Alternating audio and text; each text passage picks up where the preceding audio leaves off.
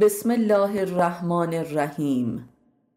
فلسفه اندیشگری بشر، خودآگاهی. مؤلف استاد علی اکبر خانجانی. فصل اول، عقل چیست؟ صفحه 5. بسم الله العقل. 1. عقل یافتن است، شناختن است، تشخیص دادن است، انتخاب کردن است و به خدمت روح که امر خداست گرفتن. این جملگی به قدرت هوش و حواس و علم و ایمان است. 2. آدمی به یاری حواسش می‌یابد، به یاری هوش می‌شناسد، به یاری علم تشخیص می‌دهد و به یاری ایمان انتخاب می‌کند و به خدمت روح خیش می‌گیرد که امر و اراده خدا و دین اوست که از درب دل ارتباط می‌گیرد. 3. حواس را همه دارند، هوش را هر کسی به اندازه نیازش دارد و علم را هر کسی در حد احتیاجش دارد و یا میتواند مشورت کند. ولی ایمان را هر کسی ندارد که قدرت انتخاب به حق نمودن است و به خدمت روح و فطرت و دل خود گرفتن است و نه خدمت شکم و زیر شکم و بازیگری و بلهوسی ها گرفتن. 4. عقل آن قوه فرمانروایی بر جان و تن و غرایز است، جهت به خدمت روح درآوردن کل وجود. 5. و اما آن چه موجود یا نیرویی است که این قوا را متحدن به خدمت می‌گیرد و تسلیم امر حق می‌کند، یعنی صاحب عقل کیست و چیست؟ 6. این موجود همان انسان است که نه ذهن خیش است، نه حواس خیش، نه علم و ایمان خیش و نه دل و روح خیش و نه غرایز و نیازهای خیش. او موجودی شاهد و ناظر بر این قواست که باید بر همه آنها متحداً فرمان براند و در سمت امر حق هدایت کند کل این مجموعه وجود را. 7. آیا این انسان جایش در کجای این بدن و موجودیت است؟ در درون و یا برون و یا هر دو؟ 8. این همان موجودی است که من یا خود نامیده می شود که در همه جای وجود حضور دارد و هیچ جایی است، گاه مقیم چشم و گوش است و گویی که همان شنوایی و بینایی است، گاه در ذهن و هوش است و گویی که همان اندیشه است، گاه در دل است و گویی که همان عواطف است، و گاه در شکم و زیر شکم است و گاه در انگشتان دست و یا در پاهاست. 9. گاه همان تن است، این من، و گاه ضربان قلب و نفس کشیدن است و وجودش به آهی بسته است، ولی هیچ کدام از اینها هم نیست. ما قبل و ما بعد همه اینهاست و محاط و محیط بر تن و جان و هوش و حواس و غرایز است، و گاه در آسمان است و گاه فنای در جهان است و محو است و گویی اصلا نیست، و گاه خود خداست این خود. 10. چگونه میتواند این شبح بیقرار صاحب وجود گردد و موجود شود؟ به واسطه عقل. 11. و عقل 4 رکن دارد: حواس 5 گانه، هوش یا تفکر، علم یا تجربه و تعلیم و عبرت و ذکر و مشورت، و ایمان یعنی باور قلبی به وجود خدا و مبدأ و معاد و رسالت انبیا و وجود اولیا. 12. به واسطه حواس 5 گانه چیزها را در جهان می‌یابیم. به واسطه هوش و اندیشه و تأمل و تعمق چیزها را می‌شناسیم.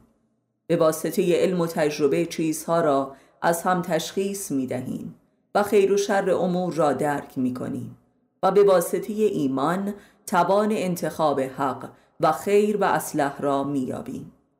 این گونه چیزها را به خدمت روح خیش و فطرت الهی و احکام دین می‌گیریم و کشتی وجود را صاحب شده و ناخدایی می‌کنیم به سوی خدا. این کل سیر عقل است و عقلانیت. 13. پس آدم بدون عقل اصلا آدم بی وجود و بی صاحب و بی راه و گم شده است و اصلا وجودی ندارد و شبحی سرگردان است که وجودش بازیچه دیگران و تسخیر شده اجنه و شیاطین و ستمگران است که به واسطه آن هر جرم و جنایتی می کند. ولی او خواه ناخواه مسئول اعمالی است که از وجودش سر می زند در دنیا و آخرت. 14. حضور و نظارت انسان بر حواس پنجگانه‌اش منجر به دریافت عمیق‌تر و دقیق‌تر و حساس‌تر و زلال‌تر و کامل‌تر پدیده ها می شود. چه بسا انسان ها فقط می بینند و نگاه نمی کنند، می شنوند ولی گوش نمی دهند و الی آخر. 15. حضور و نظارت انسان بر هوش و اندیشه و آمال و آرزوها و واردات ذهنش منجر به تمرکز و اتحاد کارخانه ذهن می گردد و از پریشانی نجات می یابد و یافته های حواس را در کارگاه ذهن حلاجی و معالجه و تشریح و تفکیک می کند. 16. آدمی به واسطه علم و تجربیات خود و دیگران و یادآوری گذشته و مشاوره با بزرگان علم ادراک ذهن خود را ارزیابی و تفکیک به خیر و شر و درست و نادرست و خوب و خوبتر می نماید و امور و وجود درست را بر می گزیند و در زندگی خود وارد می کند و شرارتها را دفع می کند. 17. آدمی به واسطه ایمانش این یافته ها و گزیده ها را به خدمت روح و معنویت و کمال و رشد دینی می گیرد و به سمت خداوند هدایت می نماید. 18. بنابراین ایمان ترمینال و کمال عقل است که کل وجود و یافته‌هایش را رهبری و هدایت می نماید. بدون ایمان هرچه که حواس و هوش و علم آدمی عالی و جامع و دقیق هم باشد قابل احاطه و فرمان روایی و هدایت به سوی هدف عالی نیست. یعنی انسان نمی تواند سرنوشت خود را به دست گیرد و به پیش برد و صاحب وجود خود گردد و سلطان وجود باشد و مسئول حیات و هستی خود تلقی شود. ولذا به انواع جبرها و جباریتها متوسل می شود. پس ایمان آن عنصر از عقل است که به انسان اختیار و رهبری زندگیش را اعطا می کند. 19. بدون ایمان حواس و هوش و علوم بشری پریشان و سطحی و بی هدف و لاابالی‌اند. به زبان دیگر کیفیت و ماهیت و جوهری علم و اندیشه و حواس بشر از ایمان اوست. 20. قوه و قدرت انواع یافته‌های حسی و ذهنی و علمی و قلبی تماماً حاصل نظارت انسان بر خویشتن است در حریم حواس و اندیشه و علم و دل، یعنی ایمان. 21. آنچه که ایمان نامیده می شود خودآیی قلبی و عاطفی است. آنچه که علم نامیده می شود خودآیی تجربی است. آنچه که هوش نامیده می شود خودآیی ذهنی است و آنچه که حواس نامیده می شود خودآیی حسی است در درجات احاطه و نظارت بر خویشتن. این احاطه و نظارت و انسجام دادن و متحد کردن و رهبری نمودن همان عقل و عقلانیت و تعقل بشر است. 22. پس عقل در مقام شهادت است که این همه خواص می آفریند. یعنی شاهد بر خویش بودن اصل و اساس و گوهری ذاتی تعقل است. 23. پس حواس و هوش و علم و ایمان چهار محصول عقل است، همانطور که چهار رکن عقل است و چهار قلمرو عقل است. 24. عقل نهایی همان فرمان روایی و هدایت وجود خویش است بر این چهار رکن و به واسطه این چهار محصول و چهار قلمرو. 25. پس عقل کاشف دین و فرمانروای راهی است که وجود را به خداوند میرساند که حق وجود است. 26. پس آنچه که انسان را به خدا میرساند نیز عقل است. 27. حتی کاشف محبت و عشق و دوستی حقیقی و تشخیص دهنده آن از انواع جعلی و دروغین هم عقل است. 28. وجود آدمی چون اسبی است و عقل هم هنر یافتن این اسب، سوار شدن بر آن، راندن اسب و دانستن راه و هدایت اسب در این راه به سوی مقصدی که خدا نام دارد. اینها درجات و انواع هنرهای عقل و تعقل است. 29. کسی که عقل ندارد چشمش یک عدسی است و بس، و گوشش یک میکروفون است و الی آخر. 30. کسی که عقل ندارد ذهنش مثل یک سمساری است، یا مثل یک بازار آهنگری و یا حتی یک تیمارستان و دیوان خانه که هر معنا و صورت و صدا و حس و حادثه و اطلاعات و اخباری به سوی می کشد و مثل کرمهایی در هم می لورد. این پریشانی و بی صاحب بودن ذهن است. 31. کسی که عقل ندارد علم و معلومات و آموزه هایش حد اکثر یک آرشیو بی جان و در هم ریخته است. 32. کسی که عقل ندارد دلش کانون بلوا و بازیچه آدم ها و اصوات و رنگ ها و مزه ها و ناز و اشوه هاست. به آنی عاشق است و لحظه دیگر متنفر است. لحظه می خواهد و لحظه دیگر مردد و پریشان است. آنی احساس خوشبختی دارد و لحظه بعد بدبخت است و عاقبت به سوی افسردگی و مردگی می رود و از کار می افتد. دل آدمی زودتر از ارکان دیگری به سوی مرگ می رود، زیرا حساسترین و لطیفترین رکن وجود است. 33. بنابراین برخلاف تصور عامه و بلکه اکثر علما و فلاسفه، عقل در معنای قرآنیش ربطی به اندیشگری و خیال بافی و تفکر و حسابگری و معلومات و تجزیه و تحلیل امور ندارد. عقل قوه احاطه و نظارت و انتخاب و راهگشایی و راهنمایی و رهبری و هدایت وجود است. پس همان گوهری انسانیت انسان و نور من و هویت فرد است و لذا انسان بی عقل بی وجود است. 34. شخصیت، هویت، انسانیت، اقتدار، انتخاب، اختیار و رهبری در وجود آدمی تماما از عقل اوست. 35. پس عقل حاصل نظارت و احاطه انسان بر ارکان وجود است که انسان را از یک حیوان دوپا تبدیل به موجودی قدسی و الهی می کند. 36. پس عقل اول همان حس و حواس است. عقل دوم هوش و تفکر و ذکر است. عقل سوم علم و معرفت و حکمت است. عقل چهارم ایمان است و یقین. این چهار رکن عمومی عقل در همه آحاد بشری است که به درجات حضور دارد. 37.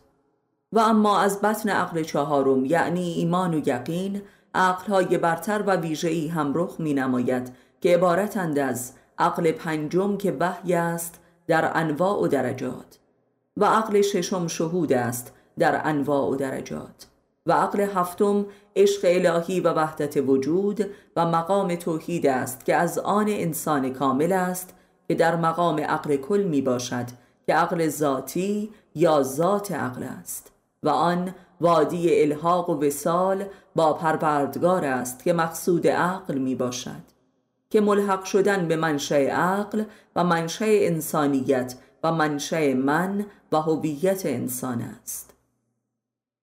38.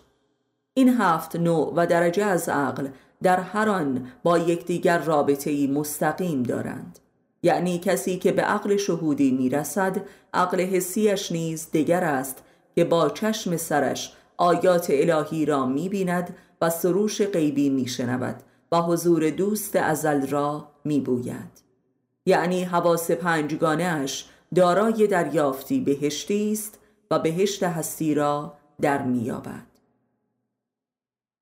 39 علی علیه السلام می‌فرماید که جهنم همان بی‌معرفتی است، یعنی انسان بی‌عقل جهان را دوزخی می‌یابد و همه چیز موجب عذاب و زجر اوست. 40 پس بهشت و دوزخ و برزخ و طبقات آنها جمله حاصل انواع و مراتب عقل است: عقل بهشتی، عقل دوزخی و عقل برزخی و طبقات و تبعات آنها. 41 به بیان دیگر عقل حسی داریم، عقل ذهنی، عقل علمی، عقل قلبی، عقل وحیانی، عقل شهودی و عقل وصالی یا توحیدی. 42 عقل حسی همان عقل حیوانی بشر است که 5 حوزه یا عضو یا رکن دارد، مصروف به حواس 5 گانه. این 5 قلمرو عقل حسی در ذهن پالایش و تعالی می‌یابند و تبدیل به دریافتی دیگر و برتر می‌شوند به واسطه تفکر و ذکر. همین 5 عقل حسی در دل آدمی تبدیل به 5 دریافت عالی‌تر و لطیف‌تر و غیبی‌تر می‌شوند. در علم نیز به همین ترتیب. 43 عقل وحیانی همان عقل شنودی در حد کمال است که صدای خدا را میشنود. عقل شهودی همان عقل بصری در حد کمال است که تجلیات پروردگار را میبیند. عقل توحیدی همان عقل شهوانی در حد کمال است که به وصال روحانی میرسد. 44 عقل آن نوری است که آن شبح سرگردانی را که نامش من هر فردی است به منان یا خداوند ملحق می سازد و این همان راه از خود تا خداست که با نور عقل طی می شود. 45 پس بیهوده نیست که در حدیث قدسی می خوانیم که جهان هستی از 3 نور آفریده شده است، که نور عقل، نور دین و نور عشق است، که نور دین و نور عشق تحت فرمان نور عقل هستند و بدون آن بی هدف و سرگردان می باشند. 46 آنان که عقل را تحقیر و نفی می کنند به بهانه عشق در واقع از عشق بویی نبردند و آنان که عقل را تحقیر می کنند به بهانه دین و شریعت از دین هم جز خرافه و جنون و فریب بهره‌ای ندارند. 47 دین خدا به واسطه نور عقل است که کشف می شود. دین یعنی راه، این راه به نور عقل پیدا می شود. 48 آنچه که بین هوس و نیاز تشخیص می دهد عقل است، آنچه که بین محبت و چاپلوسی تفکیک می کند عقل است، آنچه که بین عشق و فسق را درک می کند عقل است، آنچه که بین تجارت و دوستی را در میابد عقل است، آنچه که بین دل و شکم را تشخیص میدهد عقل است. 49 رسالت تشخیص و تفکیک بین اصل و جعل، راست و دروغ، توهم و واقعیت همه از عقل است.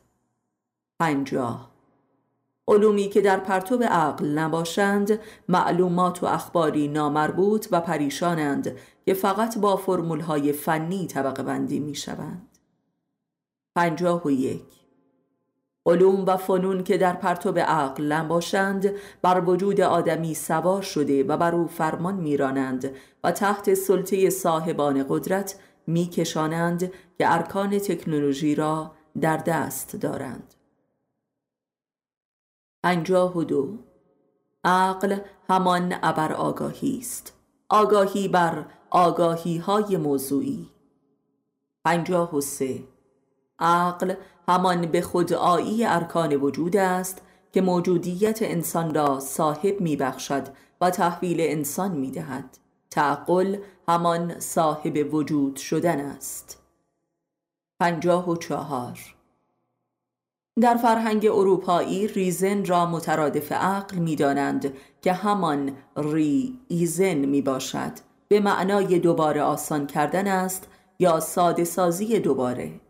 از این معنا ماهیت حیوانی و اصالت غریزه را در میابیم و درست به همین دلیل است که عقل غربی نهایتاً به سوی اصالت غرایز حیوانی و توحش و جنون غرایز میل می کند و همان شعار آمریکایی برای سعادت است که معروف به Take it easy می باشد، یعنی بی خیال.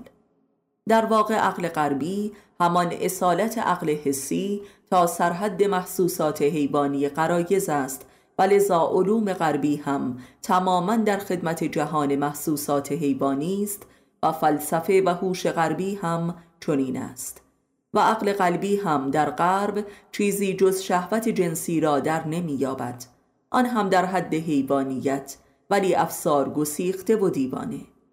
و لذا عقل غربی به تدریج در طول تاریخ به سوی انکار عقل وحیانی و شهودی رفته است. 55. کمال و نهایت عقل، یعنی عقل هفتم که محصول نهایی عقل قلبی می باشد، عقل وصالی و توحیدی است که به عقل عرفانی هم معروف است که خداوند را در ذات خیشتن در می‌یابد و به او ملحق می شود و این فنای خود در خداست و این کمال رسالت عقل است که خود را به خدا ملحق نماید. 56. آنچه که حکمت، عرفان، شهود، استقراق، وحی، فقه، فرقان و قرآن نامیده می شود جملگی محصولات عقل هستند و درجات عقلانیت. 57. خداوند به واسطه عقل خود بر عالم هستی احاطه و اشراف و سلطه و رهبری و کنترل و هدایت دارد.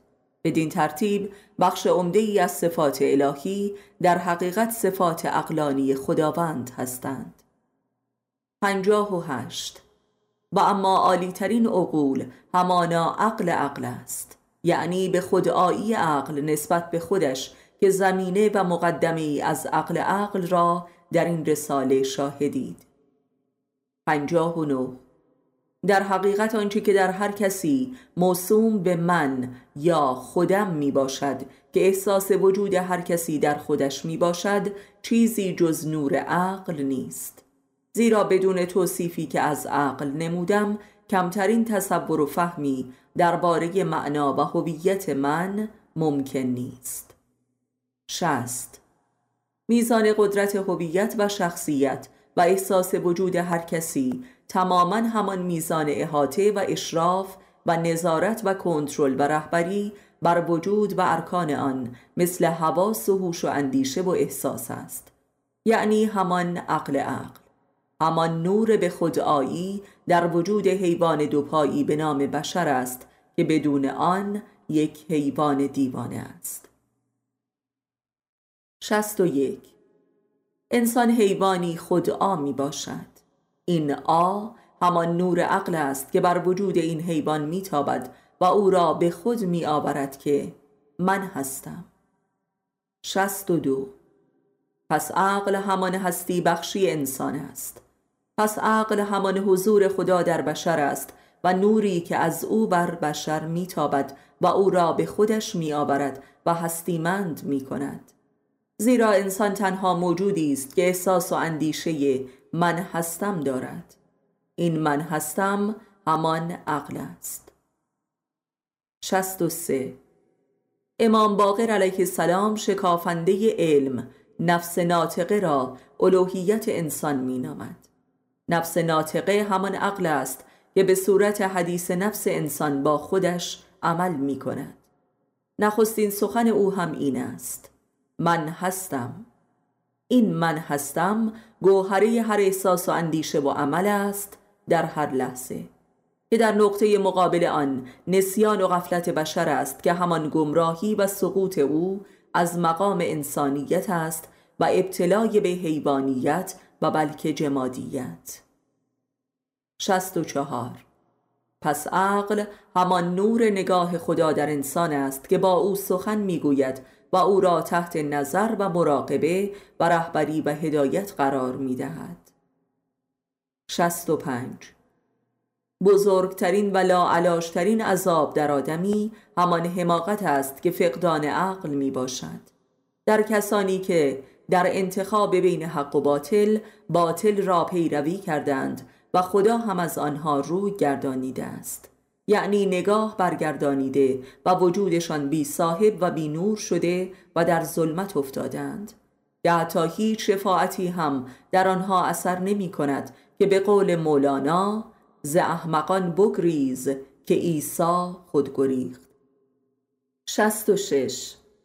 زیرا عقل هرچه که پیشتر می رود آن من الهی در وجود انسان تبدیل به من انسانی می شود و این من انسانی در کمالش دوباره به من الهی باز می گردد و هر که در این رجعت تکبر نماید و انکار کند من الهی خود را از دست می دهد و نهایتاً هویت و احساس وجودش از بین می رود و این گم شدن است و حماقت. 67. نبوت انبیای الهی درجه ای از عقل آنهاست و رسالت آنها هم چیزی جز رسالت عقل نیست و عقل رسولانه برای احاطه و نظارت و رهبری و هدایت مردم و سایر عقول، یعنی عقل عقول. 68. ختم نبوت در تاریخ نیز به معنای ظهور عقل است که همان واقعی دیدار با خدا و الحاق به حق در واقعی معراج محمدی می باشد که عقل بشری را به عقل کل پیوند زده است و بشریت با الحاق به عقل محمدی که دربش امام است و امامان هر عصری از نبوت‌های دوران بی‌نیاز شده است. 69. امام و امامت هم چیزی جز جمال عقل نیست و لذا واضح ترین فرق امامان اسلامی یا شیعی از قدیسین سایر مذاهب همین ظهور عقل کل است. 70. ظهور عقل همان ظهور نور و جمال عقل از انسان است که به معنای الحاق این نور در ذات انسان است، یعنی عقل از بیرون بر آدمی تابیده و به ذاتش رسیده و ذاتی شده است. این همان مقام انسان کامل و خلیفه خداست که مظهر عقل خداست. فرق نبی و امام نیز همین است که نبی نور عقل را از بیرون دریافت می کند ولی امام از درون خود. این همان نبوت باطنی و ذاتی است که بنایش را محمد نهاده است و اولین شاگرد و فارغ التحصیل این مکتب او هم علی است. 71. و بیهوده نیست که 6 دفتر مثنوی مولوی در حقیقت 6 درجه از عقل را معرفی کرده است ولذا منکران عقل که گاه برای اثبات ادعای خود به مثنوی مولوی متوسل می شوند یادشان می رود که مثنوی همان مثنوی عقل است، یعنی ثنویت و انسان که همان عقل است و وجود و به خودآیی وجود هم از عقل است و این به خودآیی که به عشق الهی می انجامد کمال عقل است. و عقل هفتم که عقل وصال است که در مثنوی مولوی نیامده است و به 6 دفتر ختم شده است. زیرا در توصیف عقل هفتم می بایست اتحاد خالق مخلوق را نشان می داد که در منظر عقل قیاسی علمای دینی عین الحاد و انکار خدا فهم می شود ولذا عقل آخر را صرف نظر نمود، زیرا هر عقل و مسئله عقلانی دارای 2 موضوع است، عاقل و معقول و در مقام هفتم عاقل و معقول یکی است ولذا اصلا قابل توصیف نیست و وادی خاموشی است و هر که تلاش در اثبات و شرح عقل هفتم نمود بر سر دار رفت. حلاج مظهر عقل هفتم بود که تلاش نمود تا خود را معقول سازد که مقتول ساخت و بیهوده نبود که شبلی گفت حلاج را عقلش به کشتن داد و مرا جنونم نجات بخشید. 72. این همان عقل سرخ سهروردی است، یعنی عقلی که سر صاحبش را میبرد به خدا میرساند و اینک بهتر درک میکنیم این دعای معروف خواجه هرات را که خدایا آن را که عقل دادی پس چه ندادی و آن را که عقل ندادی پس چه دادی؟ 73. پس تعقل همانا دیالوگ و گفتمان انسان خداست که با ختم نبوت آغاز شده است. پس بیاییم و با خداوند وارد گفتگو شویم تا پیامبران خدا را فهم کنیم و اقرار کنیم که محمد برای بشریت چه کرده است و نیز فهم کنیم معنای اللهم صل علی محمد و آل محمد را، یعنی پروردگارا بر محمد و اهل او وارد شو. این همان ورود نور عقل است بر محمد و محمدی ها. این همان وحی محمدی است بعد از معراج محمد، وحی ذاتی، وحی بلایی. محمد صلی الله ذات بشر آخر الزمان را عقلانی کرده است و این نور در ذات بشر حاضر است. کافی است که به آن روی نماییم و تصدیق کنیم که زین پس فقط رهروان خداشناسی هستند که به حقایق دین من نائل می آیند. محمد صلی الله. خودشناسی راه رسیدن به عقل عقل است، عقل کل. 74. و حرف آخرین است، خود همان عقل است و عقل همان نور حضور خداوند در بشر و بر بشر است. پس بی عقل بی خدا و بی خود است، یعنی نیست. و هستی انسانی حاصل تلاقی نور عقل با موجودیت حیوانی بشر است. عقل آیه خود است. 75. عقل اوست که در هر طبقه از طبقات ادراک تحویل من می شود و 7 من انسانی پدید می آورد. و اگر هر کدام از من و دریافتهای منی از جهان حواس تا ذات دوباره به او تحویل و رجوع گردد، مولد 7 هویت الهی و الوهیت در انسان می شود. مرحله نخست نزول او در انسان که نزول عقل است، در 7 درجه عقل نزولی است و مرحله دوم که رجوع این 7 من به اوست، 7 درجه از عقل عروجی رخ می نماید که در عروج 7 جمال عقل آشکار می شود که جمال وحدانی اوست. این همان دو قوس نزول و صعود در عرصه حکمت و خلقت و وحدت هست که هر یک 7 درجه دارد و جمعاً 14 مرتبه است که همان 14 مرتبه اسمت است و کمال. آن 7 عقل نبوی یا محمدی است و این 7 عقل ولوی یا علوی. از محمد ابن عبدالله آغاز و به محمد ابن حسن عسکری پایان می‌یابد. 76. امام باقر علیه السلام می‌فرماید که خداوند است در نفس ناطقه. این همان آی خود است که نور عقل است و عقل نوری. و اگر آن عقول نزولی تحویل به او نگردد و عروج نکند، در بشری تبدیل به عقل ظلمانی و حسابی می شود که همان عقل ریاضی است که مولد تمدن مادی، صنعتی و مدرنیزم می باشد. 77. پس آیا می توان گفت که عقل چیست؟ فقط می توان گفت که عقل چه چیزی نیست. عقل فقط عدم نیست، هرچند که حتی عدم هم به نور عقل درک می شود. به میزانی که وجود دریافت می شود به نور عقل. 78. وجود آدمی بازتاب نور عقل در ماده تن است. این بازتاب همان احساس وجود است. 79.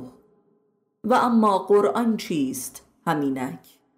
قرآن فرهنگ لغات عقل است در نهایت نزول که در نهایت عروجش مولد انسانهای الهی است که قرآن ناطق هستند. 80. اگر امام همان عروج نبی است، یعنی علی علیه السلام عروج محمد است، پس حکمت علوی همان قرآن در حال عروج است، یعنی قیامت قرآن یا قرآن قیامت. 81. و لذا عقل عروجی همه عقول نازل شده غیر قابل عروج در بشریت را باطل می سازد.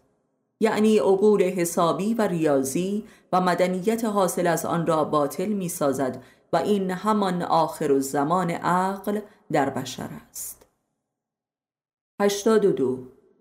به زبان زمان عقل در یک کلمه همان بازتاب جهان تشریعی است، یعنی جهانی که در دام زمان افتاده و حرکتش بی نهایت مرتبه کند شده است، به طوری که 7 روز خلقت در میلیاردها سال کند شده است تا انسان مجال فهم پیدا کند و در این فهمش با خدا آشنا شود تا در رویارویی با او در قیامت کبری حرفی برای گفتن داشته باشد. 83. حرفهای آدمی یا عقلانی است و یا ظلمانی، یعنی یا عرفانی است و یا حسابی، یعنی آدمی یا با خدا حرف میزند و یا با شیطان. 84. عقل نزولی وارد است، همانطور که بشر برای دیدن منظری روبرویش هیچ کاری نمی کند، بلکه خود آن منظره است که بر چشم بشر نازل می شود، ولی تبدیل و تحویل این منظره به منظری از حضور خداوند حاصل عقل عروجی یعنی عقل اویی است که کاری انسانی است و مولد انسانیت و موجودیت انسانی و این خلقت روحانی عرفانی است. 85. در جریان عقل نزولی جهان بر انسان وارد می شود، یعنی صلات، یعنی به تسخیر وجود انسان در می آید و در جریان عقل عروجی هم جهان از انسان خارج می شود، یعنی تزکیه. از این ورود و خروج آنچه که برای انسان میماند توشه حیات ابدی است و آن ایمان و معرفت و عشق و عصمت و کرامت و شکر و حمد و نهایتاً جمال حق است که توأما موجب وجود ابدی برای انسان است. 86. جهانی که از انسان خارج و عروج می کند به واسطه تزکیه و تسبیح و تقدیس نفس جهان تجلی و نهایتاً عرصه لقاء الله است و قیامت. 87. این دو نوع رزق است، رزق مادی و معنوی، که رزق اولی یک داده شده بی قید و شرط است و دومی محصول تلاش و جهاد روحانی بشر است. 88. عقل نزولی موجب تسلط جهان بر انسان است و برای انسان هستی مادی به بار می آورد و عقل عروجی موجب سلطه انسان بر جهان است و هستی معنوی به بار می آورد. 89. تعقل جریان دریافت و پرداخت جهان است، دریافت و پرداخت وجود. 90. آدمی چیزی را می‌یابد، بر روی آن کار می‌کند و سپس آن را تحویل می‌دهد که بهترین تحویل همانا تحویل دادن به خداست. 91. وجود آدمی حاصل داد و ستدی بین انسان و خداست. این داد و ستد تماماً عقلانی است در درجات. 92. و اما چگونه میتوان عقل را رشد و تعالی و تکامل و تطهیر بخشید؟ 94. عقلانیت محصول تربیت و ربوبیت و رب‌پذیری بشر است که نخستین رب والدین هستند و آخرین ارباب هم انبیا و اولیا و نهایتاً خود خداوند. 95. آنان که ربشان الله است البته انگشت شمارند که انبیای الهی در قدیم و اولیای الهی در عصر جدیدند. 96. انسان عاقل یعنی انسان صاحب اراده به درجات، انسان صاحب انتخاب و اختیار و این محصول مریدی کردن است در قبال رب‌های زمینی. 97. مریدی کردن یعنی اراده انسانهای صاحب اراده را پذیرفتن و این همان عقل پذیری در مرحله نزول است و آنان که این نزول عقل و اراده را در خود بپذیرند به تدریج قادر به بروز و عروج عقل و اراده از خود خواهند بود. 98. اطاعت بیچون و چرا مولد عقل عروجی است و این یعنی تربیت شدن. 99. تعقیل نداریم بر وزن تعلیم، زیرا عقل را نمیتوان به دیگران یاد داد و منتقل نمود، همچون حکمت و معرفت و فقه و فرقان و ایمان و تفکر. 100. تعقل تعامل روانی انسان با خویشتن است به واسطه جهان و جهانیان. جهان واسط و ابزار این تعامل است. 101. عقل یعنی مهار و تربیت و رهبری خویشتن خویش. 102. بسیاری و بلکه حتی عمده علمای عصر جدید عقل را جمع و تفریق و تجزیه و تحلیل و تضارب و تلفیق ایده ها می دانند، در حالی که این فقط بچه‌ای از عملکرد اندیشه در سطحی ترین روی کردش با واقعیت هاست، یعنی حسابگری. 103. بسیاری دیگر علم را همان عقل می پندارند، در حالی که علم یکی از عناصر و ارکان و مواد اولیه عقل است که عقل را تعمیق و توسعه می بخشد، که البته منظور از علم فنون نیست. فنون بخشی از تجربیات بشرند. 104. عقل همچون استخوان‌بندی برای روان بشر است که علوم و فنون و حواس و استعدادها و احساسات و ایده ها همچون رگ و پی و گوشت و پوست و صورت بر آن تنیدند و هویت فرد را پدید آوردند. 105. کسی که عقل ندارد اراده و آرمانی ندارد، دوست و دشمن نمی شناسد، باید و نبایدی نمی داند، در هر سویی که راحت تر باشد حرکت می کند و اصولاً حرکتی و سویی هم ندارد و بر دور باطلی که نیازهای غریزی دمدمی اویند میچرخد و امروزه بخش عمده‌ای از بشریت این گونه است. 106. کسی که عقل ندارد دین هم ندارد و آنچه را که دین مینامد مجموعه‌ای از عرف و عادات و جبرها و قراردادهای حاکم بر جامعه است که مقدساتش خرافات است و خدایش صاحبان قدرت هستند و یک واژه پوک در سرش. 107. کسی که عقل ندارد یا جبار است یا مجبور. 108. کسی که عقل ندارد مستمراً مترصد آن است که سرنوشت خود را به کسی تحویل دهد تا مسئول خیشتن نباشد. 109. کسی که عقل ندارد چاپلوسی را محبت می داند، بردگی را ارادت می خواند و زورگویی را قدرت می پندارد. 110. کسی که عقل ندارد محبت حقیقی را نیازمندی و دریوزگی می پندارد و ایمان را بلاهت و جنون می نامد و تقوا را اسارت و بدبختی می فهمد. 111.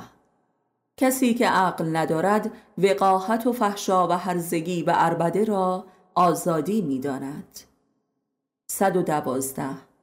کسی که عقل ندارد دوست داشتن را نمی فهمد و آن را مترادف طلسم و جادو و شستشوی مغزی می داند. 113. کسی که عقل ندارد عقل را تحقیر خیشتن و خود آزاری می فهمد. 114.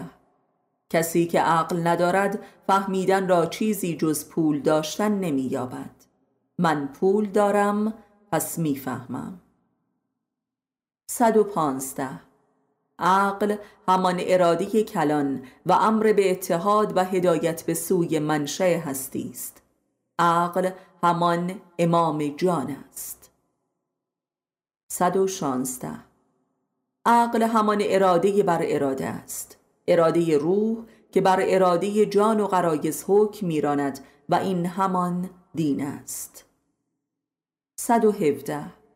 عقل ذاتاً دین است، زیرا دین چیزی جز تحت فرمان درآوردن نفس اماره به واسطه امر الهی نیست. 118. عقل همان امر و نظر خداست، حضور خدا در بشر. عقل ادراک نیست، بلکه هدفمند کردن ادراکات در سمت رضای خداوند است. 119. عقل همان مسلط شدن بر خویشتن است و خویشتن را تحت فرمان امر خدا آوردن و تسلیم و راضی این امر نمودن و با اراده الهی یکی شدن که کمال عقل و عقل کل است. 120. مقام رضا که کمال دین و عرفان است، همان واقعه تحقق و جلوس کامل عقل در تن و جان و روان است.